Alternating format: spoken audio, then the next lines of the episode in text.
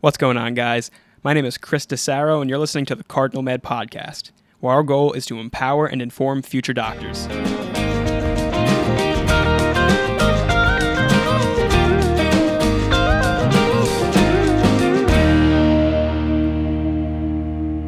Check, check. All right, welcome back to the Cardinal Med Podcast. This is episode number five, titled Student Finances Setting Yourself Up for Financial Freedom. We're going to change gears a little bit and talk about something that I really love, and that's money. I love money, and I'm sure most of you do too, but not too many people really know how to use it properly. I read an article sometime like last week, and it said that nearly half, I think the number was like 48% or so, nearly half of all American households have some form of outstanding credit card debt. And that's crazy, but like, to be fair, this is probably due to the fact that in the education system, uh, many students don't really learn about personal finance at much after high school. Like, in my own personal experience, I learned about it once in the eighth grade, I think, like in a formal class, a second time sometime early in high school, and haven't been taught it in school ever since. And uh, you know, when you're that young, you don't really care. Like it's it's not very pertinent to your life, or at least not to most of our lives. Growing up, our parents generally pay for things, and obviously that changes with age. So it just becomes more and more relevant to our everyday life, but less and less uh, present in our education. And I'm going to change that today. Much of this podcast is based on helping students succeed academically but today we're going to worry about succeeding financially, which honestly, that might be more important. You know, whether or not you get into like a medical school or a vet school or a dental school or whatever, you're going to end up working somewhere, whether it be like in the rock quarry or the salt mines or in the OR. You'll be making some sort of income doing that job because you need a job to support yourself and live, you know? And uh, maybe you have a job already, and that's great. But we're going to talk today about how to optimize your money to best serve you. And just to clarify, like a little bit of a heads up, I am by no means a financial advisor, literally in any sense of the word. this episode, much like the rest, is for information purposes only. And that being said, what I'm going to share in this episode, it's not it's not really secrets, you know, it's they're common sense practices more or less that help you get the most out of your dollars. But these tips don't really become common sense to people until they've made a bunch of money mistakes. And that's really being generous. Some people never learn at all, and it ends up really biting them in the end. So, these practices that I'm going to share with you, they're pretty versatile. Really, anyone can implement them, but uh, there will be a strong portion dedicated to pre meds, um, as they're really the target audience here at Cardinal Med. But overall, um, these tips are absolutely applicable for any student you'll be able to tell which parts are more for pre-meds because I'm going to mention like residencies and stuff, but that's really it. Um, everything else that's like not clearly for future healthcare people, it could be really used by anyone. So, although Cardinal Med is heavily focused towards um, empowering future doctors and helping them uh, navigate their uh, their future in healthcare, share this episode with literally anyone who's a student. It will probably benefit them in some way, shape, or form because I imagine that they're much like me, and that uh, when they were in high school, they didn't really pay attention to their personal finance class. And it's better to late now while you're still young than to really uh, make these mistakes when you're older and have it really impact your financial life. And one final note, I guess, before we start the sources that I used to make this podcast came a lot from other podcasts. They came from ones like The White Coat Investor, they came from Financial Residency, Choose FI, um, the blog Physician on Fire, and you can't forget studentaid.gov, probably the most reliable source there is. So huge thanks to them for helping me build uh, sufficient information and knowledge to really hold this podcast. And honestly, if there's one thing you take away from this episode, oh, I, I can't recommend enough that you check out their um, these people's podcasts or blogs or websites. Uh, they're absolutely fantastic. Again, that's the White Coat Investor, Dr. Jim Dahle, uh, Financial Residency, Choose FI, and Physician on Fire. They're the cream of the crop of the financial world, in my opinion. And with all that said, uh, let's let's finally get into some money tips. So let's start with a bit of a roadmap and see like where this episode's going to go, and uh, kind of the key points we're going to hit. First, we're going to talk about optimizing your money, and by that That means we're going to mention things like where to put your money, budgeting, what an emergency fund is, and how to properly like store it, um, cases to use it in, maybe. Um, and after that, we're going to go into how to avoid loans. And avoiding loans, especially as a young doctor, is probably going to be the most important thing you can do in your financial career. Loans will and currently do cripple so many healthcare professionals because, you know, the schooling is so long and you're not going to get the degree without going to these schools. So sometimes your back's against the wall. You've got to take out loans to really pay for it. And with that said, we're going to go into the type of loans uh, you should take out. Um, sometimes you don't really have the option, which is obviously fine. We'll go into like private versus federal loans and everything. After that, we're going to go into residency. And this is obviously the part more geared towards the, the pre med crowd. What to do during residency, kind of the post med school graduation years and paying off your loans and all that. And finally, the punchline of this entire thing is choosing FIRE. Now, what's FIRE? FIRE is an acronym, and FIRE stands for Financial Independence Retire Early. And my favorite my favorite saying from the podcast choose fi obviously choose financial independence. They always end with saying ah the fire is spreading. And i love that the fire is spreading. Financial independence retire early. Now the second half of that gets a, a bad rapport. It's it's not like the goal is to just rush out of your career with stuffed pockets. It's to reach financial independence so that you have the option to step away from your job when you feel like you can't do it or just don't want to do it anymore. It's the freedom to take control of your financial life and just put yourself in perspective and say like okay do i still love what i do? No. Okay then it's time to leave.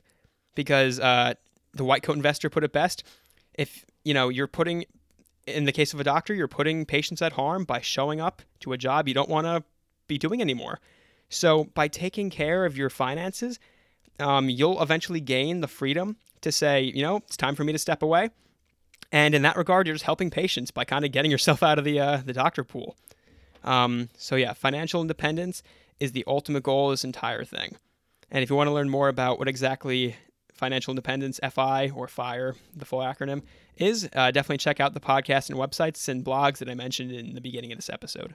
All right, I went on a little bit of a fire rant, but bringing it back to speed. Step one to this entire process is budgeting. You just can't really take control of your money if you don't set up a budget. A budget is almost by definition taking control of your money, knowing where it goes, how you're spending it. I guess like a list of your like checking savings, uh, credit accounts, and stuff like that, um, which banks you're a part of. Knowing where your money is going is the key to this entire system. So, how do you really gain a hold of where your money is going? I recommend an app on your phone. You know, I'm pretty sure it's available on Androids. I know for a fact it's available on iTunes called Mint. M I N T, obviously. It's an app that helps you keep track of all the different bank accounts you may have, you know, your credit, checking, savings, all that. It keeps track of your loans, it keeps track of where your money is sitting at the moment, but most importantly, it keeps track of where your money goes. So you swipe your debit card and the money comes out of your checking or something, it tells you that. It lists it, it says where it was spent, how much it was, and it even categorizes it. Was it entertainment? Was it was it food, like a restaurant or something? And then uh, it, it like sorts it out based on the category that you were spending it on. You want to use this tool to kind of go over your budget or your spending habits on a weekly or monthly basis. Okay, so at the end of each week, I think they give you a notification every Sunday or something. Just open up the app and say, oh, like I spent this much money at the, uh, I don't know, buying clothes this week, or I spent this much money going out to dinner this week.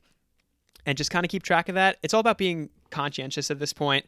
But the real key is at the end of the month, you want to see your total spending habits for that month, right? So at the end of the month, you ultimately want to come to a conclusion of how much money you spend in one month, right? And obviously, this is going to take one month. This is going to take maybe like four to five.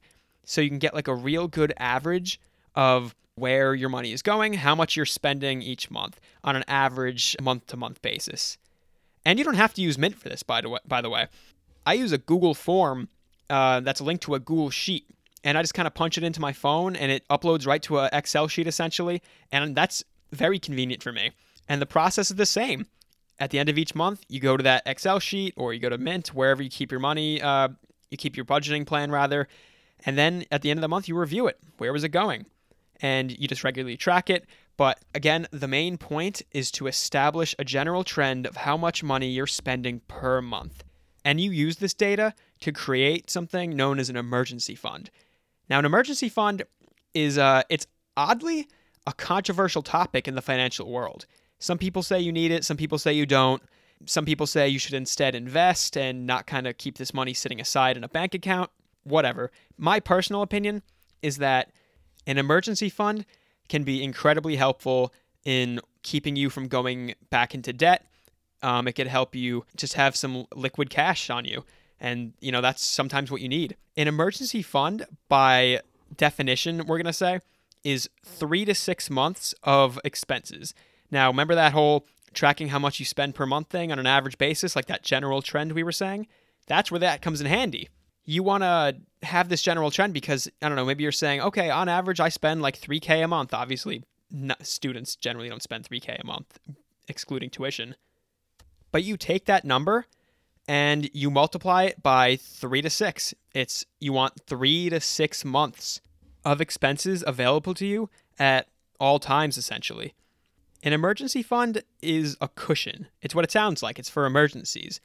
It really helps out, you know, in the event that you may lose your job, if you become disabled and your disability insurance doesn't kick in for like 90 days, you have this liquid cash cushion so you can feed yourself, so you can pay your bills and everything. But in a in a less dramatic sense, it really gives you freedom in your life. Let's just say um, you want to take more risks in your career. You're not tied to a job just because you have bills to pay. You have this emergency fund, so you can go looking for other jobs. You could take up a more, I don't know, risky hobby or something if you want. Let's just say uh, you're like a surgeon or something, and you are afraid to go mountain biking or something because I don't know, what if you fall and you just wreck your hand or something? You're you're useless in the surgeon world. And because you have that emergency fund, you can cushion yourself between again like the disability insurance grace period and all. Um, you just have more freedom in your life. You don't have to fear the uh, the unlikely from completely ruining your life. Okay, so once you have this general trend of what you're spending per month, and you're ready to establish this three to six month emergency fund, you're probably asking, where am I keeping this money? Do I keep it in this credit union down the street? Do I keep it at these big banks that we see everywhere? Now, personally, I recommend that you choose the place with the highest APY, annual percentage uh, yield. Now, a lot of the big banks, they don't offer a really great APY. Chase, Wells Fargo, TD, all fantastic banks and everything, but their APY is peanuts, you know? And I don't really know the reason for that, but in the future, they may be outcompeted by online savings accounts. And that's where I recommend you put the money online savings accounts. The most famous out there, I think, is Ally. Um, Ally has a legendary 2.2% APY. Compare that to other big banks where maybe it's like 0.01 or something. It's definitely less than 1% by a long shot, I'll tell you that much. And by choosing an online savings account that has such a high APY, your money just grows sitting in there. It's literally doing nothing, just sitting in there and it's growing. It's you're earning money by not touching it. And it's emerg- it's an emergency fund. You shouldn't have to touch it anyway, you know? So I recommend after you establish that general trend of three to six months of expenses and you want to put that um, somewhere, obviously so you don't touch it, choose Ally and you know watch that thing grow. Some perks of Ally's that they have 24 7 customer service, there's no minimum fees for keeping uh, money in the account, and that APY is ridiculous. Now, there are other banks that sort of offer the same perk, like Marcus by Goldman Sachs, uh, PNC Bank, all offer around that two to two and a quarter percent range. All fantastic choices. The whole point is that you're gaining money for literally doing zero. One con of these online uh, savings accounts is pretty obvious. They're online. There's very little, if any, physical branches for you to deposit cold hard cash. And a lot of people don't like that. And that's understandable. I mean, I don't know if, uh, if you're part of the older crowd or you just have a more conservative view of your money, maybe it's not for you. But you'd be missing out on that APY, man, let me tell you. And final note possibly the most important part of it, it's an FDIC insured bank around since I think 1914. So yeah, it's got that nice FDIC insurance for whenever the next Great Depression happens, I guess. The government's got you for that uh, emergency fund of less than 250k. So a very very reliable bank. You don't have to worry about putting your money in something pretty sketchy. Kind of going on a bit of a tangent. If you're of any age and a responsible person with your money, meaning that you don't just buy things because you I don't know, you don't just buy things randomly. You, you know, you have a purpose for buying them. You recognize your limited funds and stuff. You don't buy things with money you don't have. If you're that person, get a credit card. A credit card is probably one of the most important things you can get when really building your credit and when starting off your financial career. And I, I can't believe I'm about to say this, but Jay Z said it best when he said, You want to know what's more important than blowing away money at the strip club? Credit. In this debt driven world, you know, with student loans and um, mortgages and uh, just personal loans, stuff like that, having good credit is essential. And you can start building good credit by getting a credit card. Now, if you're a student, uh, I recommend cards like the Discover Student Chrome card, uh, the Citi Double Cash Rewards card, the Fidelity Visa Signature Bonus Rewards card. These things offer fantastic cash back. And that's what it sounds like. It's when you swipe that card and buy certain things, you get a percentage of your money back. Now, it's something small, like 2%, 1%, occasionally 5 on uh, certain categories. But that's free money, no matter how small it is. You know, you're spending money that you would have already spent and you're getting money for it. Like, I don't know what's more ideal. Someone's paying you to buy something that you would have already had bought. Like, it's a dream, you know? Um, all jokes aside, though, this is only beneficial to you if you recognize that this card has to be paid off in full every single month. You know, no minimum payments or anything, no minimum spends, whatever. Full. Pay it off in full. That will boost your credit score by so much, and that's important when really starting off your financial career. Now, if you're someone who is kind of afraid of not being able to pay back the balance or whatever, you can still get one. Now, I'm not saying to like get one even though you recognize that you're let's say it financially irresponsible. I mean, get the card, put something so cheap on it, like uh, a Spotify student discount, you know, at five bucks a month, or become a patron for less than that. Something so so cheap that it's impossible that you can't pay it off. You know, like everyone has five dollars a month. Come on, you put something cheap on it, and you put the card somewhere else, like that's not uh, not in your disposal and then you just pay it off in full every month. It's a recurring charge, so the card's going to stay active, and you're really building that credit, paying off in full. And yeah, it's that's a it's a formula for success. Get that credit card, preferably a student one if you're a student, obviously, paid off in full, and uh, you're really building your own keys to the kingdom. Okay, so we talked a bit about optimizing money, you know, like tracking your spending, building an emergency fund, uh, where to put that emergency fund, getting a credit card to start your own uh, credit rapport and building credit. Now let's talk about step two in that itinerary you mentioned before, and that's avoiding loans. Short and sweet, go to a cheap undergrad school and go to a cheap med school if you know med school is your goal. Go to a cheap uh, go to a cheap grad school. That's really the point that I'm getting at. And I'm not saying to go to some cheap two-bit school, you know, just because the price is good. You want to kind of balance going to a school that fits your academic needs while also not breaking the bank, you know. Um, when I was presenting this topic, I was giving a talk on finances to some uh, some fellow students. Someone made a good point, and uh, this girl raised her hand. She said, um, "If I had the option of going to a great law school, girls pre-law, um, or going to a cheap but not so great law school, what do I choose?" And that's tricky, but in a field like law, where the curriculum and the the prestige varies depending on the school, like you're learning almost different things, and that affects your job placement you're not in the position yet to really negotiate going to a cheaper school per se because your primary goal is to get a fantastic education and use that to build wealth in a future job.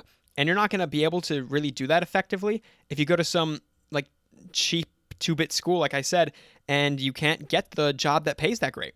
Um, law is just a field like that. So obviously choose the school that best fits your academic needs first and then price you know, taking out loans suck, but if it's a necessary evil to really succeed in this world, sometimes he's got to do it. Medicine is a bit different, though, in that all schools are pretty much teaching the same thing. Medicine's medicine, medicine's going to change, but the school's going to change with it. They all teach the same human medicine, essentially. So go to the cheaper one, you know. And that being said, go to the one in the lowest cost of living area. Um, going to school in Utah versus the Bay Area, you're going to experience different costs that are not tuition. So just keep that in mind. You know, you want to go to the cheaper med school overall, not just tuition, um, kind of taking in other factors as well.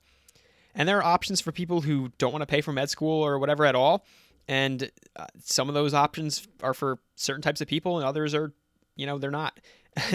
um, for pre meds, there's one called the Health Professions Scholarship uh, Program through the military. It's the HPSP. And essentially, the military pays for everything. However, you do have to pay back, just not with money, it's with your time.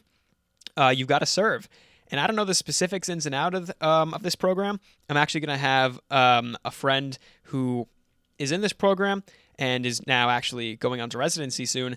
And he's going to talk a bit about his experiences. But overall, if I've listened uh, to any word that he said on this program, it's that you can't just go into it for the financial reasons. You know, not only is it just a poor life choice going into the military so they can pay for things, and then you have to, you know, you have to give your time back. And uh, some people might, some people might be okay with that, like them paying you for your time. I don't know. That differs from person to person. But more importantly, I think it's kind of just it's like disrespectful in my opinion to join the military where people uh, join to really fulfill this patriotic zeal in them and give back to the uh, to their country and you're just going there for a free paycheck uh, it's disrespectful in my book personally but you know to each his own now the key step to avoiding loans you know you could take these shortcuts and everything really optimize your uh, cost of living and stuff and all that but the the true surefire way of avoiding loans is through brute force.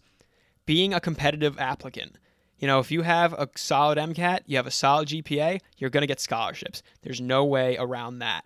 So, I guess prioritizing anything above all, obviously, is your academics. Succeed as a student, and you're going to see some money coming your way, and that's going to help you avoid loans in the future. So, you know, if you're lucky, you do so well in school, you don't have to do this whole negotiation task of like figuring out where you want to go to school and all that and being afraid of going to this place because it's too much or this place because of uh, some other reason but um, you'll have your choice. You can go to a school in an area that you like because now you can afford it. You got that money because you were a competitive applicant like you worked your tail off in school and uh, you're all set to go. An important point to make too is if you're lucky enough to get multiple acceptances to grad schools med schools whatever call up that financial aid office and be like, "Hey, uh, school A offered me this much money. Um, I don't know if I'll be able I'll be able to go to your school anymore. School A is kind of attracting me in this direction." And that other school will be like, "Oh no no no no no! Like, uh, we secretly had this money that we want to." Uh, kind of dish out now because we realized our backs up against the wall, and maybe they'll throw some money in your way, maybe outcompete School A, and uh, you'll be more persuaded to come there, and you'll really lower that bill by doing this. Okay, so we talked about how to avoid loans. But let's just say you're like most of us, and they're unavoidable. You got to take out a loan to go to school. That's just the sad reality we live in nowadays, but these loans, they fall into two categories. It's pretty simple. It's either a private loan or a federal loan. A private loan can come from anywhere that's not the government. It's pretty uh, it's pretty obvious. It can come from a bank, uh, it can come from some outside organization, but if it's not the government, it's a private loan. A federal loan is a little more nuanced. Um, a federal loan comes in a few flavors. It could be an unsubsidized loan, it could be a subsidized loan, it could be a direct loan. The I guess the main takeaway of this part is choose a fe- initially choose a federal loan first over a private loan. And that's for so so many reasons. One, federal loans are generally easier to get. Uh, they don't do as aggressive of a background check or um, a credit check, I should say. Um, they're forgivable in bankruptcy they're forgivable in death. There's a lot more benefits than taking out in, a, in the private sector. So, but that could change later in your career, and we're going to talk about that. But initially, you know, going to college, going to med school, whatever, take out a federal loan if you have to, of course. Okay, so taking out the loan is the easy part. Anyone can just take out a bunch of money and kind of sulk in it. But let's talk about repaying these loans. And this is probably the second most important thing you could do in your young financial career is really aggressively paying back your loans. And we're going to talk a bit about residency here. For this is going to be based on my experience with residents and uh, kind of things I've read. Obviously, I'm not a resident myself, but from what I this is kind of just a conglomerate of information from a bunch of residents' stories. So, residencies, for those who don't know, generally last between three to seven years. And this is post med school graduation. Depending which specialty you're going in, that could be pediatrics, which is a shorter uh, residency around seven, um, excuse me, shorter residency around three years. Or if you're doing a more rigorous uh, training based residency, like a surgical specialty, like maybe plastic surgery, neurosurgery, you'll see residencies lasting up to six to seven years. Afterwards, there's something called fellowship, which is just a more further specialization in your field of choice, and that can last between one to three years. Each of these stages, like when you're a resident or when you're a fellow, uh, they get paid, at least compared to a doctor, peanuts. They get paid so, so little in comparison to their attending counterparts. They get paid around 50 to 60K, which is the American average, to be fair. But um, the average American does not have 250K in debt, uh, especially student loan debt. So there's a bit of an offset, to say the least. Now, in terms of repaying these things, is a pretty simple um, rule of thumb. If you got a private loan in the beginning, you know, I recommended federal loans, but you know, if you got a private loan, it's not the end of the world.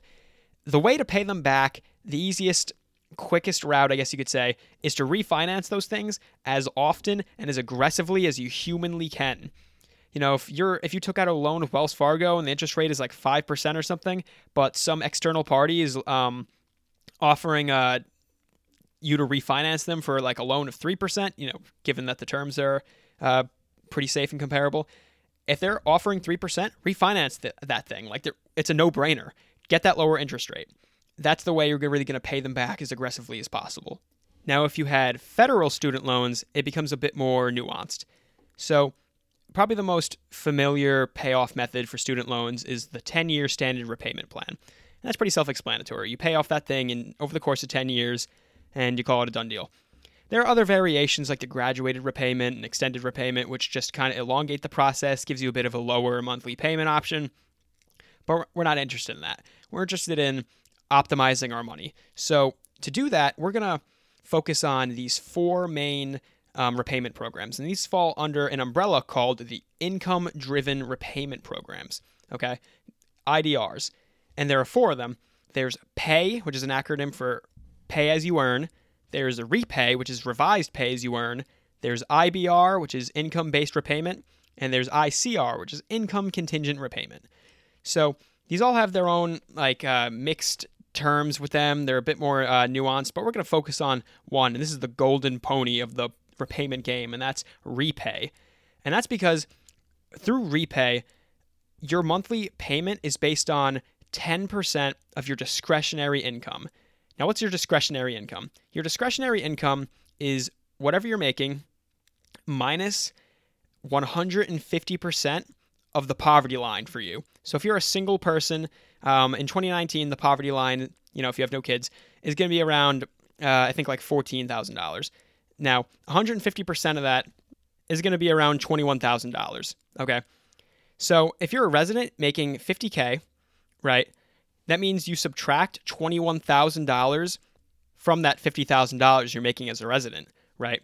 So if you're making $50,000 and you subtract that $21,000 because, again, it's um, taking away 150% of the poverty line, you're left with uh, $29,000 as your discretionary income. Okay, and that's per year. So we're going to divide that by 12 to get about like two and a half ish thousand dollars per year as I'm sorry, per month as your discretionary monthly income. Now take 10% of that. Okay, that's going to be like 200 and something dollars as your monthly payment. Okay, compare that to the standard 10 year repayment plan where it's going to be like $2,000 if you have a standard $250,000 student loan debt, which is about the average for med students. That's ridiculously lower. Repayment, um, I'm sorry, repay the program allows you to pay substantially less, you know, given the math we just walked through. And you may be wondering, wait, Chris, didn't you say that we want to aggressively pay down these things? Like, so why are we paying less per month? This is going to elongate the whole process. And you're right. However, um, you're overlooking a, uh, a program that's maybe not so secret, but I definitely didn't know about it initially, and that's called the Public Student Loan Forgiveness Program, PSLF. And this is under some real political fire, so thoughts and prayers that it is uh, still usable by the time uh, all of us are able to use it. So, the Public Student Loan Forgiveness Program has three requirements, and you get a special prize if you meet all three requirements. If all your loans are direct loans, they're direct federal loans. Okay. Second, if you work for a nonprofit, you know, filing as a 501c3 company, and you make 120 on time payments, you know, it's 10 years, then you qualify for PSLF. Now, what happens if you um, if you meet all these qualifications is the government just forgives your loans. That's it, tax free. They just let it go, and it's beautiful. I think the whole purpose of this program was to encourage people to take more public service jobs, but I can't think of a job that serves the public more than being a doctor, to be honest. So, uh, definitely reap the rewards of this thing. Now, going back to REPAYE, uh, and also that 120 on time payment thing. So if you're paying through REPAYE, you're paying 200 bucks a month, okay, for 10 years, and then the government just forgives it, like forgives the difference that you didn't um, already pay you paid substantially less. Could you imagine paying 10 years worth of $2,000 um, a month payments only to realize that you could have just had the government kind of forgive it in the end? This is a program that you should definitely think about pursuing, assuming it's still alive by the time we're able to use it, of course. So, quick summary on repaying off loans. If it's a federal loan, great. If it's not, refinance that thing. If it's a federal loan, try getting into an income driven repayment plan. If you can't, refinance that thing with a private company. And you can find some pretty good online companies to uh, uh, refinance these guys with through the White Coat Investor website, which I highly recommend. But that's that's just an aside. So again, get into that IDR, and if you can't, refinance that thing. If you can get into an IDR, stick in it as long as uh, you're a resident or making pretty low income, because there's no use in like upping the the price of your monthly payments when you can you can barely afford it. Then think about if you're going for PSLF. Are you going for PSLF? Great. Just make sure you fit those three qualifications, you know, with, with direct loans, 120 on time payments, and uh, working full time for a 501c3. If you're not um, going for PSLF, think is your interest rate less than 6% for your federal loans, right? If they're not, uh, refinance that thing with a with a private company and then aggressively pay that thing off. But those are just some things to think about when planning out how to repay your loan. As a resident, there are some other things you should probably do too. And this is just going a little bit on a tangent, but it won't go, it won't last too long, don't worry. First is get some disability insurance, right? You're never more valuable in the workforce than when you're young. You know, you have a whole career ahead of you. So if you become disabled fresh out of med school or fresh into the workforce, you're losing a lifetime's worth of income. So you want to get some disability insurance that can cover your monthly expenses. Again, going back to Mint and that budgeting technique. So you want to get enough disability insurance so you can cover those while also saving for retirement. And that's because you want to stretch out your uh, disability insurance and then um, once you uh, kind of get off it, maybe around the time you're 65, you just use your uh, retirement savings. So get that disability insurance to fit your monthly needs while also saving for retirement. Second is figure out the nuances of your 401k or 403b. These are retirement accounts, obviously. Now, you want to get what's called the 401k or 403b match. And the match is just your employer is going to say, like, hey, if you put in $1,000 into your 401k, I'll also match you $1,000, but no more. So if you put in $2,000, I'm not going to match you $2,000. I'm just going to match you one, I'm just going to match you $1,000. But the whole point is you want to get that match. Not doing that is basically letting your employer keep money that you deserve. And you never want to do that. You earn that money. You want to put that money into your 401k and have them match it with you. So that's the minimum. You want to get the 401k match. Second, as a resident, you want to max out um, what's called a Roth IRA, a Roth individual retirement account. This is a tax advantaged account, meaning that the money you put in has already been taxed, and when you withdraw it later in life, it's not going to be taxed. And this is beneficial because you're making substantially less as a young doctor than as a about to retire doctor. Again, if you're a resident, you're making 50k.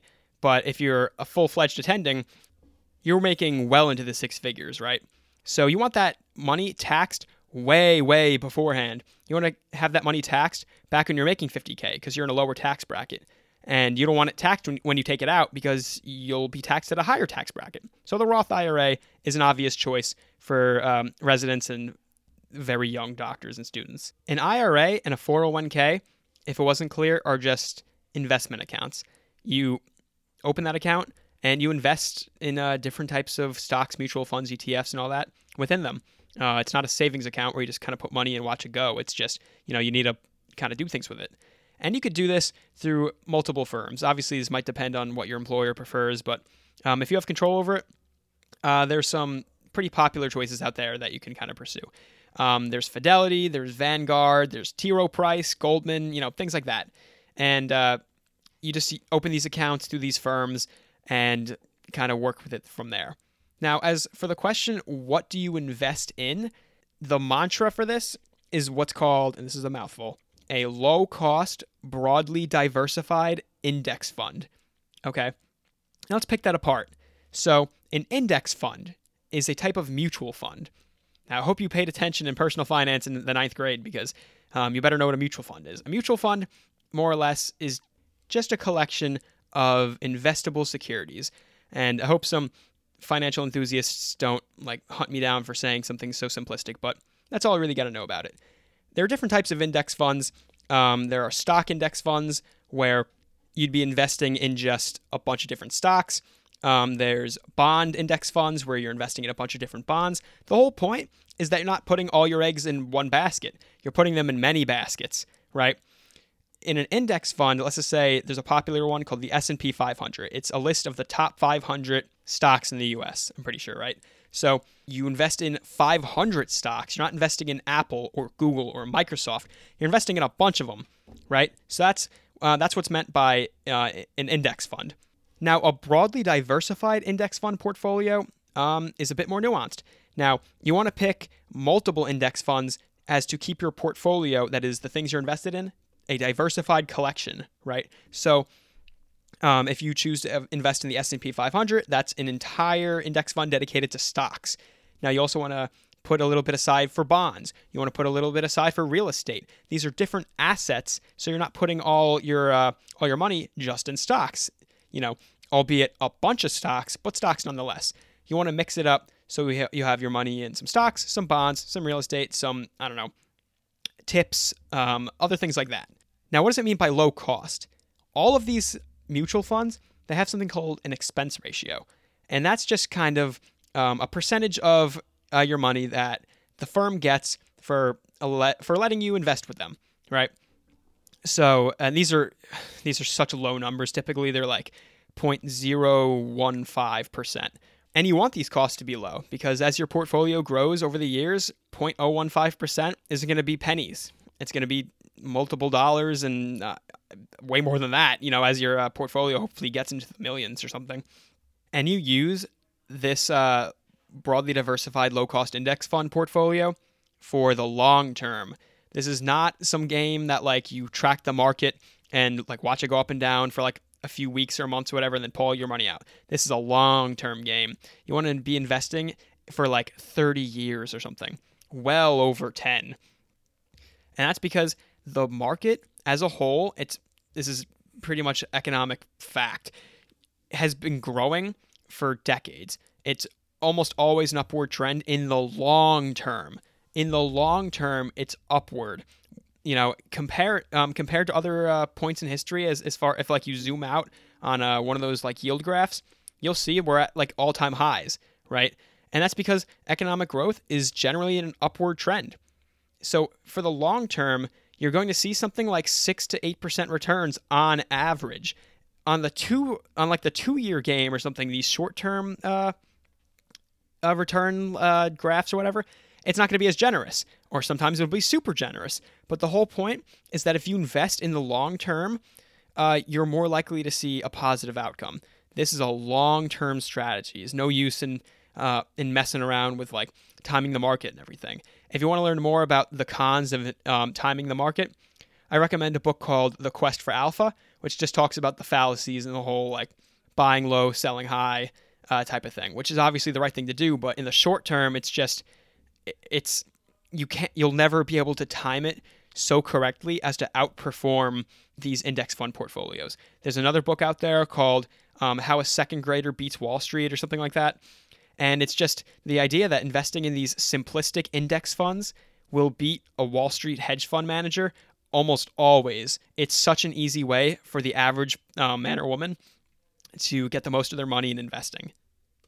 Finally, now that you got your financial ducks in a line, um, we can pursue FIRE. Remember that acronym from the beginning? And we could do this by what the white coat investor calls living like a resident. That's kind of what the name sounds like, right? You're just living like a resident. Um, now, the whole point of this is that after you graduate residency, you're going to be going from making like 50K a year to 250K a year. It's a dramatic increase in your paycheck. And what you do with this money is critical. If you just kind of use that money and buy this big doctor house and this nice doctor car and like really just try showing off your new doctor lifestyle to your friends, you're going to lose all your you're going to lose so much money and you're going to fall so behind on your financial path. It's going to be ridiculous. So to offset that, you want to live like a resident for about 2 to 5 years after you graduate residency. That means just as you were continue living on this 50 to 60k income, you know, maybe give yourself a little bit of raise, you worked hard for it, but use the rest of that money, you know, all six figures left of it because you're living on such a small portion of it. And you want to do things like pay off your student loans aggressively. Oh, so aggressively. You want to pay them off in probably that two to five year range. Um, you know, um, and that's even if you have like 400K in debt. You're throwing six figures at that debt. So you can kill it relatively quickly. You don't have to go through these whole um, like 10 year repayment plans. And obviously, this is um, assuming you're not going for public student loan, uh, public service uh, loan forgiveness. This is more or less assuming you you have very high interest federal student loans that you're not planning to put into PSLF, or it's assuming that you only have private student loans. These you want to get rid of super, super, super quickly. Get that monkey off your back, right? Second, uh, save for a house. You know, you you deserve to have a house, right? um, you worked all that time, you studied all those hours. Use uh, use a lot of that leftover income to save up for a down payment on a house, which generally is about uh, twenty percent. Uh, second or third rather, um, keep maxing out that Roth IRA. Really hit that 401k and 401b. Uh, I'm sorry, 403b match. Really get the money that is in your contract. Get the match, and then afterwards, max that baby out keep saving for retirement, catch up to your um, college roommates and everything. So really just aggressively fund that thing to catch up. And then um, after you max those out, and trust me, you will, given uh, the average physician salary, um, you want to start saving your money in a taxable account. And a taxable account is just an investment account. It's kind of like the Roth IRA and 401ks, except this one's more accessible. You can kind of get a debit card for most of them. This is just money you put. Uh, you kind of you're treating it like a bank account essentially, and you're just watching it grow. And it's okay um, if it goes up and down because you already have again that three to six month emergency fund. It gives you this sort of flexibility to do more things with your money, and investing in the in the long term with this taxable account as your uh, like sort of savings account lets that money take off in the long term. We talked about Ally, that savings bank with uh, 2.2%.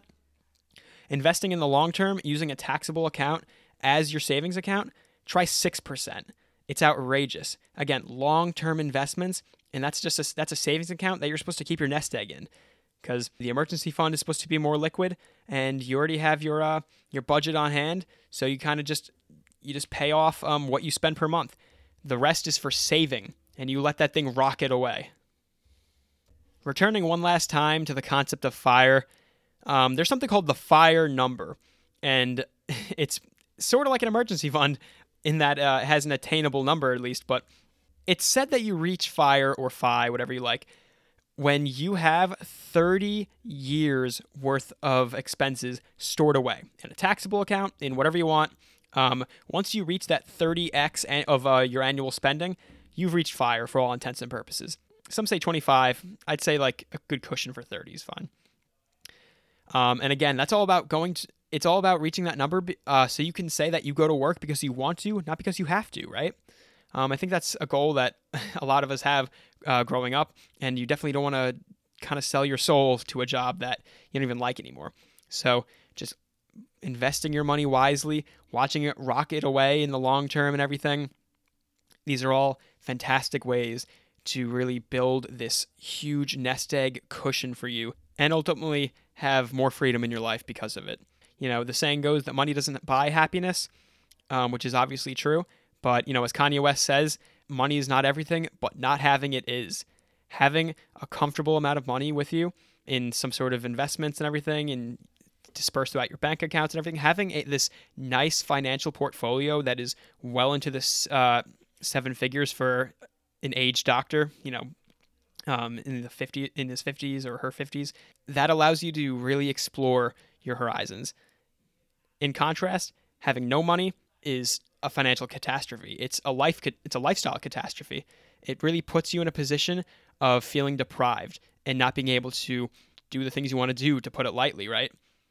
So, using these steps to attain fire and paying off your loans, really getting your lifestyle in order after this long, aggressive academic um, road that you kind of just cleared and are moving more into your professional career. Really getting all that in order um, beforehand will save you so much time and so much money and spare you so much stress in the future. Hey guys, thank you so much for listening to this episode of the Cardinal Med podcast. If you found any of this information helpful, please be sure to rate us well on iTunes or whatever platform you found us on. If you did not, uh, we'd equally appreciate some constructive criticism as well. That way we can improve and best help you as a student succeed. Consider becoming a patron on Patreon uh, if you want some inside gifts from Cardinal Med um, and just want to see us grow in production and quality. Finally, just as a bit of a disclaimer, any information you obtain via Cardinal Med is for entertainment purposes only and should 100% be verified with your own pre med advisor, as they can provide a much more individualized approach. Um, I am not a pre med advisor, I am a student, much like yourself, just with some additional experiences. Thanks for listening, and I'll see you on the next one.